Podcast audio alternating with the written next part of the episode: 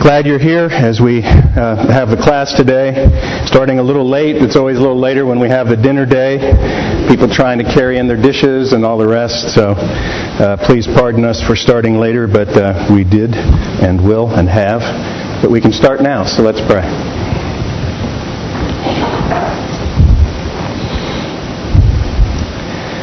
Heavenly Father, thank you for your people as they gather we gather to learn about you and to love you. Um, that is the joy of our lives.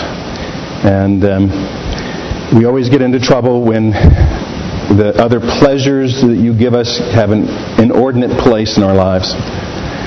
And uh, we pray that as we continue today to consider the gospel, the good news, um, that indeed um, the joy of our salvation would. Uh, would be such that we couldn't help but rejoice.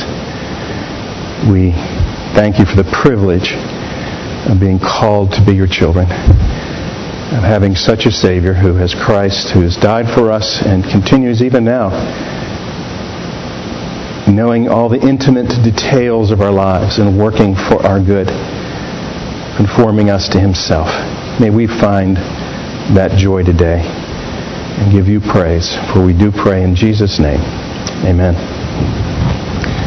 Last week uh, we had a great, great discussion as we tried uh, talking about and began talking about what gospel living is and and uh, whether it's uh, living under the gospel or telling the gospel to others uh, rejoicing that we're saved, all those different things. But we began talking about the gospel. We started by trying to define it in one word, not two, and then uh, to see what a short presentation of the gospel would be. But we're going to not start with a question this week because you guys are so great at answering questions uh, that we're going to start with some teaching and end uh, with a question today. And uh, we're going to end the class a little bit uh, earlier um, than we normally would because I want you to have an opportunity uh, to see a short DVD. Um, it's on the uh, English as the second language outreach that we're going to be having uh, in the new year. Um, the training will be, I think it's the third weekend in October, third or fourth, I forget, it's October. Anybody have those dates down? It's in the bulletin probably. 23rd and 24th. Thank you, Jerry. Thank you, Pat. Um, and so you'll get a sense, it's just a very short DVD, a video, but a sense of, of what, that, uh, what the ministry will be like as uh, we reach out in Christ's name. Uh, giving, it's, it's a wondrous thing how God, uh, for us, He scatters us to the different places we live to be His seed and bring the seed of His Word, but He is also bringing the people from the nations here. And uh, by giving them the gift of English, you develop a relationship with them uh, that, if God allows, uh, we hope will also be a relationship where we can at least introduce them to the Lord Christ and His demands uh, for people's lives and the good news that He saves sinners. Um, so this week we're going to. Um, talk about the gospel and try to figure what it is biblically, to go to the scriptures, uh, not just our own opinions, which were good last week and, and somewhat based on the scriptures, but uh, we're going to, uh, much based on the scriptures actually, uh, but let's, let's go and, and, look at God's Word today. The word gospel is, uh, is, is, a, is a rendering of the Greek uh, in some form of the word euangelion, which means good news. And it's found at least 94 times in the New Testament. Um, it is what God uses to bring people to Christ. Let's look to Romans chapter 1.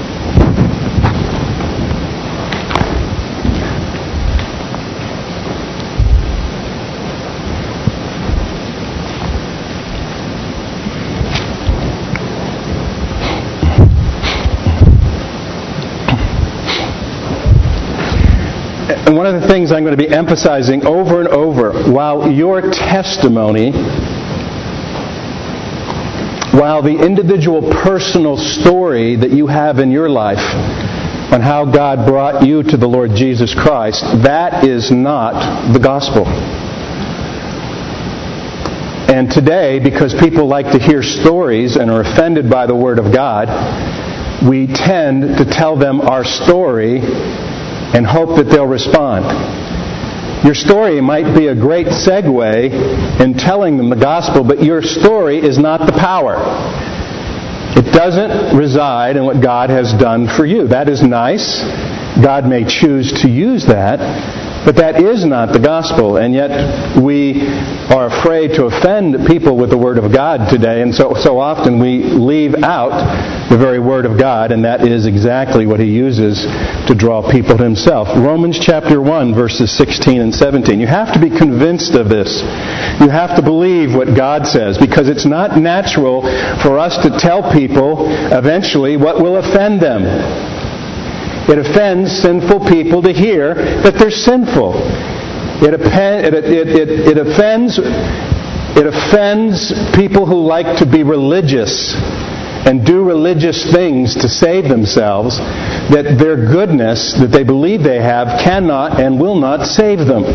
It never can. It offends religious people. It offends people to tell them that all of our good works are, as the Lord God says in Isaiah, filthy rags.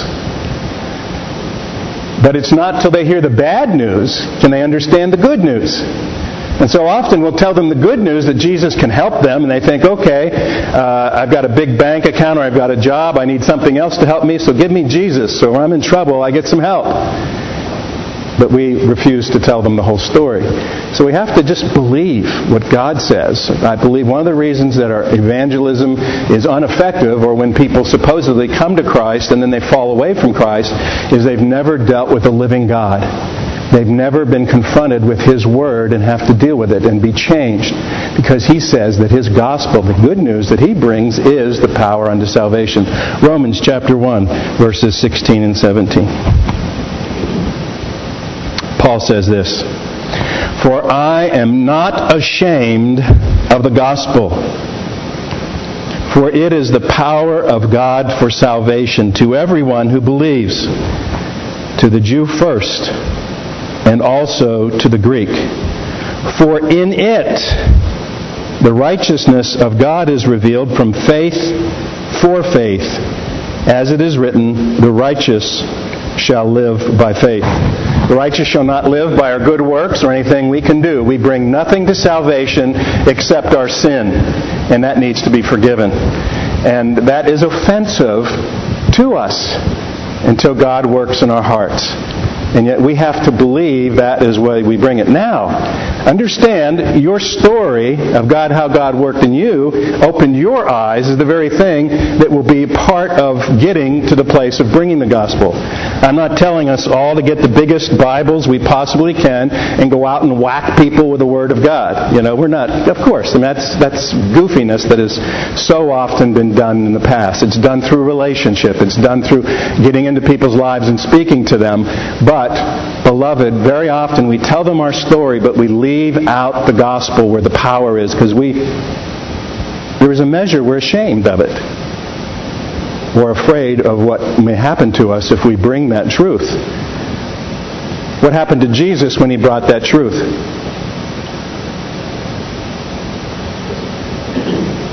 What did he say would happen to his people? And, and I've lived as a coward most of my life. It's easy for me to speak very loudly and authoritatively here. You all want to hear it! Not to make us feel guilty. Okay? I just want to. There's so many as I'm learning, as I'm growing, there's so many wrong ways we've done this in the past. I'm not doing this to have you feel guilty. You know, I, I just want you to understand, because the gospel class, I don't want you to all go away afterwards, oh, I don't share the gospel. Oh, woe is me.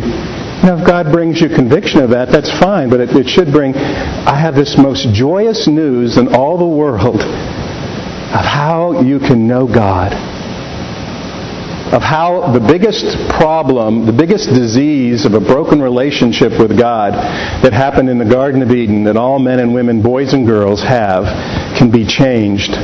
The hope of the gospel is that you can know the living God.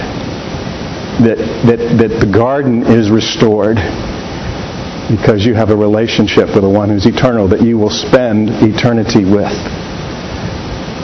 Now, the gospel is described in many ways in the Word of God. And so I'm going to have different people uh, read portions of Scripture. And as you read that, I want you to be thinking, because I want you to tell me how it fits in. What is this portion of Scripture that I read? How is it describing? Okay, you're going to read it, but how does it describe this gospel? Gospel is, is varied. It's, it's described in so many beautiful ways in the Word of God. So I need people who are willing to read their portion of Scripture. So please raise your hand. And if not, I'll just call on you. Christian, you have Matthew 4:23. Ronnie, you have Mark 1:1. Joe, Acts 20:24. Uh, Lee, Romans 1:1. Matt, Ephesians 6:15. I've got two more. Uh, Ephesians 1:13, Doug, and Pat 2 Corinthians 4:4. Now take a minute and read this, okay? We'll go over them again, but I want you to see the varied ways that God talks about this good news. We're not saying yet what it is, but we know that it is. That message is what saves people. Without that message, there's no salvation. Okay, this good news. And so, uh, but I just want you to see the various ways that the gospel is center to all of who we are and what we are. And so the first one, Matthew 4 and 23. Who has this? Okay, now when, when Christian reads this, he's going, to, he's going to read it, then he has to tell me how the gospel is described and, and, and maybe even why. So, Christian, you have Matthew 4 23. And he went throughout all of Galilee, teaching in their synagogues, and proclaiming the gospel of the kingdom, and healing every disease and every affliction among. Okay, now that's certainly Jesus who was doing that. And how is the gospel described in Matthew 4 and 23? Um, as the kingdom of God. Okay. And uh, why do we need the kingdom of God? You're citizens of, you're citizens of the kingdom. I think um, part of the gospel is the proclamation of Christ's lordship. Part of his lordship is his kingdom. Okay, and what is the problem with us now in which kingdom we're in without Christ? Um, we are definitely under the prince of evil, prince of darkness, um, kingdom of darkness. Yes, when, when, when, they were, when Adam and Eve were expelled from the garden, and every man and woman since then, Ephesians chapter 2 describes us as, uh, as children of Satan right? Or the scripture does. We're in a different kingdom now. We need to be saved from the kingdom of darkness and put in the kingdom of light. And what Jesus was coming preaching, he was saying, I have a kingdom that's different than the world's kingdom.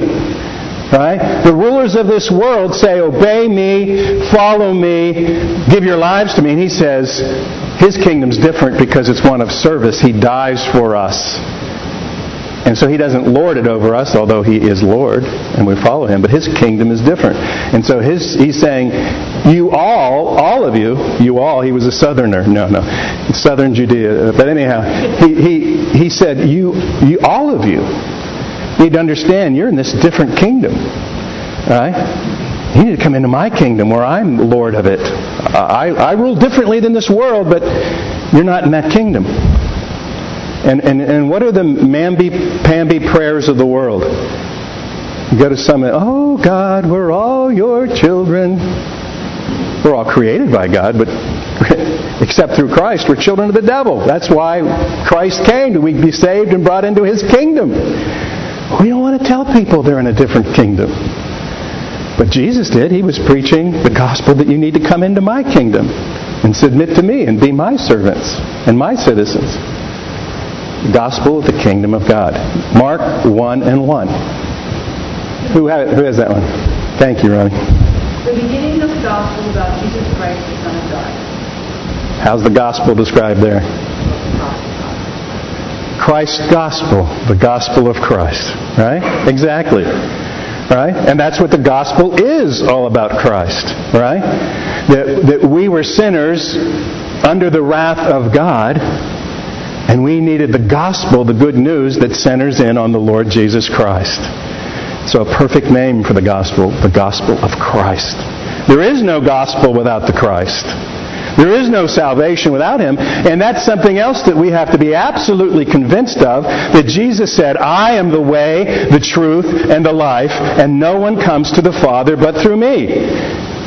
And in our culture of tolerance, for us to say that is a blasphemy. Now, we don't beat people over the head with it, but we say, this is the truth. There is no other way. And people say, oh, that's your way, and this is my way. And we have to be willing to say to them, with broken hearts, no. Your way is the way to death and eternal destruction. Jesus said, I am the way and the truth and the life no one comes to the Father but through me. It's the gospel of Christ. With no Christ, with no Savior, there is no salvation. The gospel of Christ. We have to get that firmly in our hearts and minds because the world would say, oh, no, no, no, no, no, no. You have one way among many. We cannot, for our own comfortableness with the world, do that. Acts 20 and 24. Who has this one? Joe.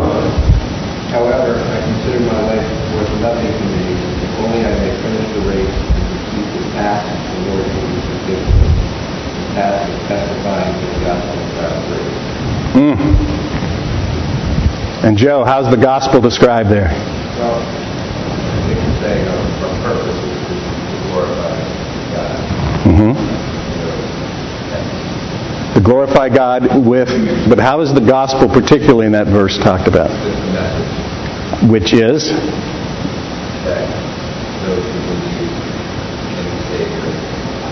Right. That it's not our works, it's the gospel of the grace of God. That is such a wondrous thing.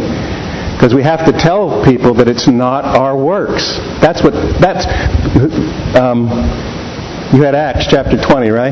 Is that Paul preaching there? 20, yeah, uh, 24. Okay, is Paul preaching there? You may look at the context. I think it is. So what was Paul all of his life? He was a Pharisee of Pharisees. He was under the law. Right? He was trapped in thinking that he had to wake up every morning and say, Did I fulfill the law? Am I good today? And of course, he knew that he was never good. Right? That's what your conscience tells you. And so Paul, Saul was such a changed man because Joe, he, that what you read is so wondrous. It's the gospel of the grace of God. Not what my hands can do can save my guilty, my guilty soul. Right? Wow, that's what we have. That's the good news to tell people. When they wake up in the morning, they don't have to wake up depressed and overwhelmed. I didn't do this. I couldn't do it. Before I was a Christian, I felt that way because I was a Boy Scout. And I had 12, 10 points to the Scout law, or 12, whatever it was. The Scout is trustworthy, loyal, helpful, friendly, courteous, kind, obedient, cheerful, thrifty, brave, clean, and reverent. And I would wake up every morning knowing I wasn't those things. When I look at the law of God and what God calls to me, I wake up every morning saying, I'm not those things. But when I look to Christ, my Savior, He is. And He's making me all those things. Now, Lord, what can I do today? Rather than saying, Oh, Lord, I've got to be and do these things. No, Christ has already done them. So it's a wondrous thing to have joy every morning and say, Oh, Lord, what can I do? How can I serve you? You're so wondrous that you've given yourself for me. Oh my, the gospel of the grace of God. That is such good news because religion is always what you can do for God. And you can never do enough to be perfect for a holy and righteous God. We are always found wanting and depressed because of it. But the joy is the gospel of the grace Christ has paid it. Our past sins, our present sins, and our future sins. Oh my, what wondrous, what wondrous truth. Romans 1 and 1. Who has that one? Okay. Lee through the Christ. All of the apostles separated from the gospel. Okay. And this is not just the grace of Christ, but God, from the foundations of the world, was working on this good news to redeem his people. The Bible, from beginning to end, is a book of redemption. It's a book of the gospel. Because every, before it was ever written and creation was happened and Adam and Eve sinned, it tells us in the scriptures that God knew it because he's omniscient. And he knew that we were going to sin. And before the scriptures were ever written, he planned Christ to die for us before Adam and Eve ever sinned. And you know one, one thing that's just amazing? Is that the angels in heaven can't understand the gospel of God. They can't. Let me tell you why. They can understand it intellectually, I think angels are pretty smart, the best I can tell in the scriptures. They can understand that there are sinners and Christ died for them in their salvation, but the angels in heaven never sinned. So they don't know what it is to be guilty. They don't know what it is to be under the wrath of God. And so they can rejoice when sinners are saved, but they can't rejoice as we rejoice being saved because they've never sinned. So the gospel of God, that God loved us so much that even before we ever sinned, He provided our Savior. Oh, what a God we have. What a God we have. All right. Ephesians 6 and 15. The good news, the gospel of God. Okay, Ephesians 6:15. Who has that one? Matthew.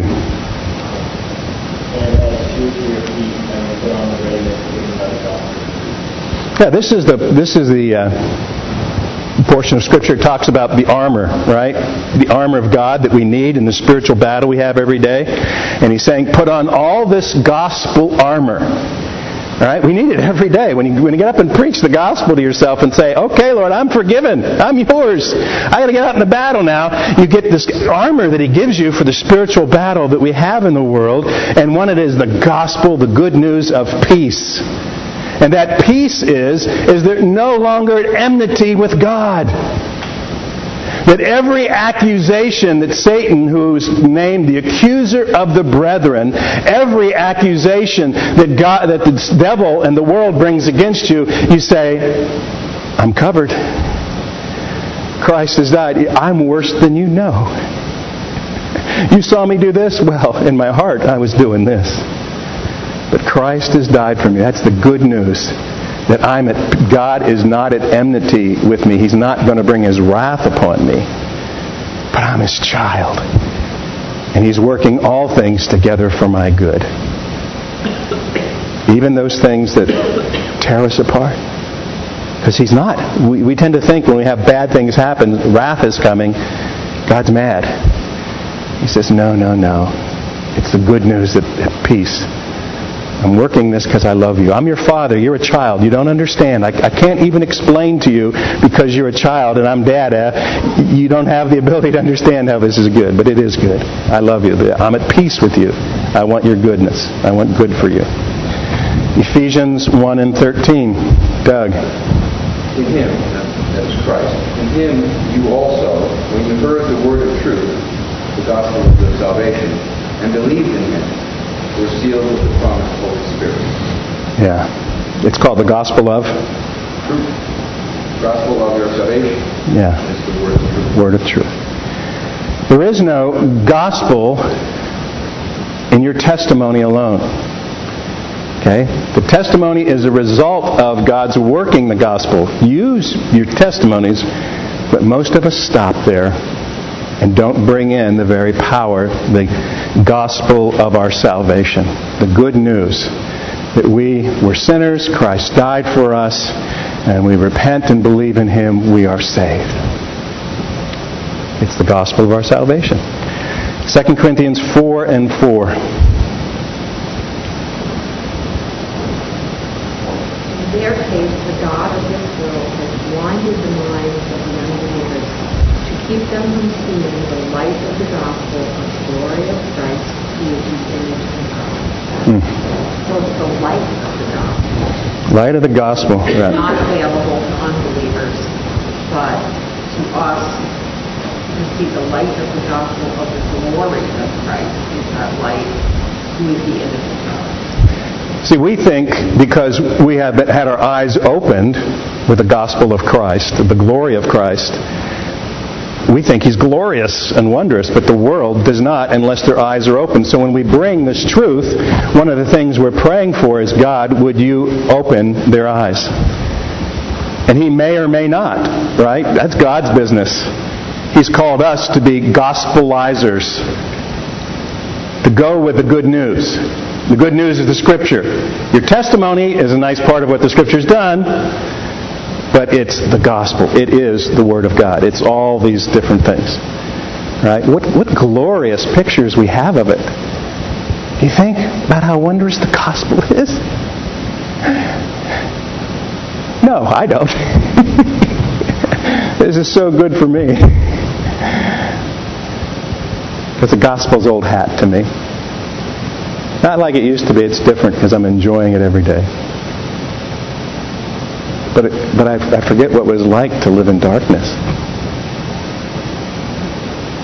I forget what it's like to know I'm loved and cared for, and, and that no matter what I face, that this isn't all. I don't have to hold on to the things here. I don't have to hold on to my house. I don't have to hold on to my bank account. I don't have to hold on to my my life. I don't have to hold on to my wife's life, my child's life.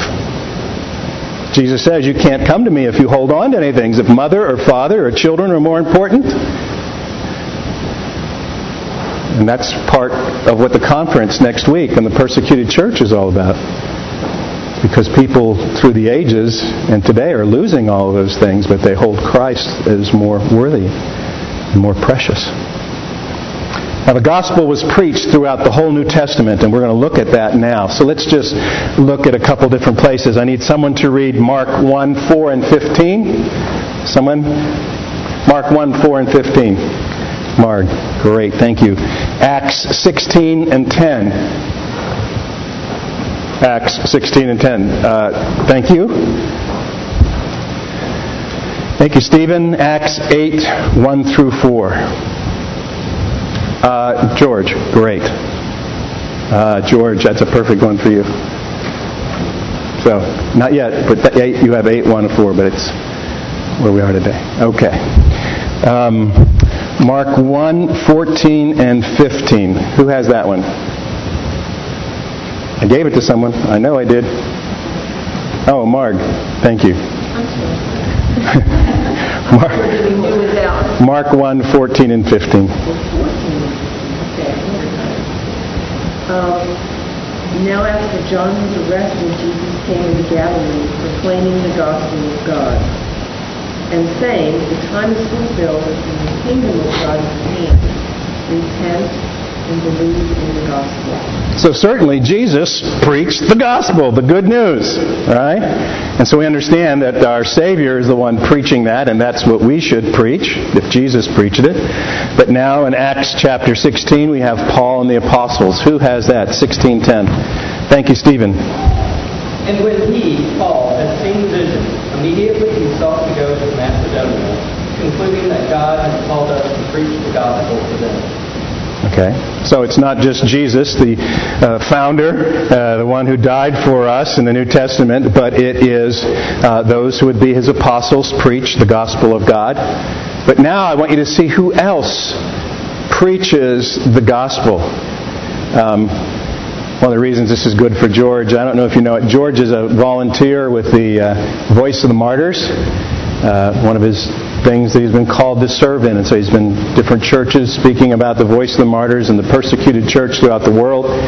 He would be glad to tell you about the conference next weekend if you want to find out more about the persecuted church. But this scripture fits perfectly for that. So, George, if you'd read loud as you can Acts 8, 1 to 4. Saul approved of his execution. And there arose on that day a great persecution against the church in Jerusalem, and they were all scattered throughout regions of Judea, Samaria, except the apostles. Devout men buried Stephen and made great lamentation over him. But Saul was ravaging the church and entering house after house. He dragged out men and women and committed them to prison. In verse 4. Now those who were scattered went about preaching the word. Now, in Mark chapter 1, Jesus was taking the gospel. In Acts 16, Paul and the apostles were taking the gospel. But in Acts chapter 8, who now takes the gospel? Uh, not Paul, because Saul was killing Christians at this time. Later on, soon, the next chapter, you're very close. Who takes it? The scattered Christians. Not just Jesus, not just the apostles, but everyone who was in Christ went gospelizing. They were scattered, and the very thing that they were being killed for, that Stephen was now killed for, for gospelizing, giving the good news, the power of salvation, as they were scattered and persecuted, instead of shutting their mouths, what did they do? They did the very thing that would kill them. They got Stephen killed that they were being persecuted for. And that's why the church grew. Tertullian, one of the church fathers, the blood of Christians is the seed of the church. It always has been. Where is the church growing dynamically in this world today? In the East, the global East, Asia, China, India, where else? The global South, Africa, Latin America. Where is the mo- where are Christians dying like crazy today? Those very places.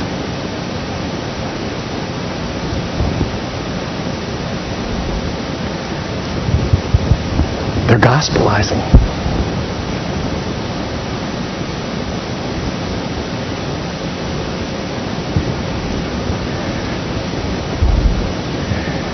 It's not just the New Testament, but I want to take you to the Old Testament because the Bible is one. It's one book from beginning to end. We don't have time to go over a lot of places right now, but I want to show you the very first picture of the gospel we find in Genesis chapter 3.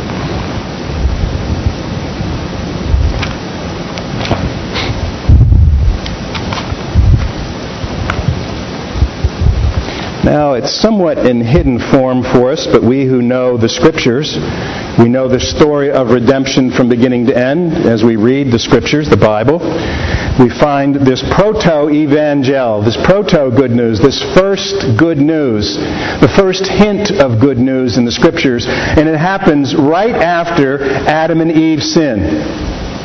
Right immediately after they sin and, they're finding out the consequence of their sin, God has good news for them. Genesis chapter 3, 15. I'll start with 14 so that you see the, the, uh, the uh, part of the curse of sin of Adam and Eve. Genesis 3:14. The Lord God said to the serpent, "Because you've done this, cursed are you above all livestock." Above all the beasts of the field, on your belly you shall go, and dust you shall eat all the days of your life. I will put enmity between you and the woman, between your offspring and her offspring, and he shall bruise your head, and you shall bruise his heel.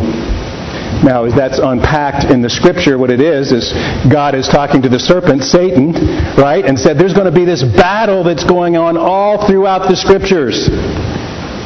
And your seed, sinful men, the men of the kingdom of this world, are going to take the coming Savior, the seed of God, and you're going to bruise them on the heel. You're going to make this, he's going to, he's going to be hurt significantly, and that's what happens to Christ on the cross. He dies, but in three days, he's raised, and when Christ is raised, he takes care of sin and death for those of his people, and he has put the, the death blow, he has taken that heel and crushed Satan's head now. So that we no longer will be in Satan's kingdom, but we are redeemed by our risen Savior. Now, you just read this without the rest of Scripture, it's hard to, to see all this. I don't have enough time to develop it. Right immediately Immediately after this happens, we have that. And then what happens next? That's a picture of the gospel. What happens right after this? What does God provide?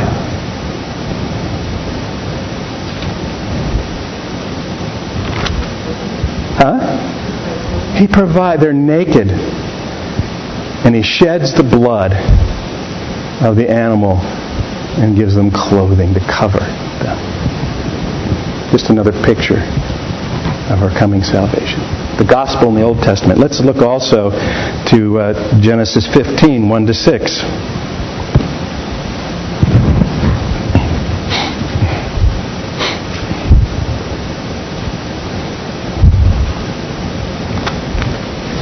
This is where Abraham. You know, people say, how were the Old Testament saved? People in the Old Testament saved, right? Um, it was by their works, wasn't it? They had that Ten Commandments, that law stuff. Didn't they have to keep that? And even before the law is given, we find out that salvation comes in a different way. Genesis chapter 15, verses 1 through 6. Follow along with me. After these things, the word of the Lord came to Abram in a vision. Fear not, Abram, for I am your shield. You shall reward, your reward shall be very great. But Abram said, O Lord, what will you give me? For I cannot continue childless, and the heir of my house is Eliezer of Damascus. Because of time, we didn't go to Genesis 12, where the promise was given that Abraham would be given a child and a seed, and he will be given a nation, and he'll be given children and all this. So we're starting right, but that's the promise that was given. And from that child, uh, the Savior, the Messiah, would come to bless the nations. Verse 3 And Abraham said, Behold, you have given me no offspring, and a member of my household will be my heir. And behold, the word of the Lord came to him, This man shall not be your heir. Your this, excuse me, this man shall not be your heir. Your very own son shall be your heir. And he was talking about this child that he had with the, the other lady. And he brought him outside and said, Look towards heaven and number the stars, if you're able to number them. Then he said to them, So shall your offspring be. And he believed the Lord, and he counted it to him as righteousness. He believed that God would give him a seed, a seed of the children he would have, but one of those children in particular who would be the Lord Jesus Christ. Now, still in the Old Testament, we're still in Genesis. The story is just unfolding, but the New Testament tells us what this story is. It, I'm not just uh, pontificating here and saying, oh, don't you see these dark pictures here? But let's go to the New Testament that we might see this. Galatians chapter 3, verses 8 and 9. Paul the Apostle.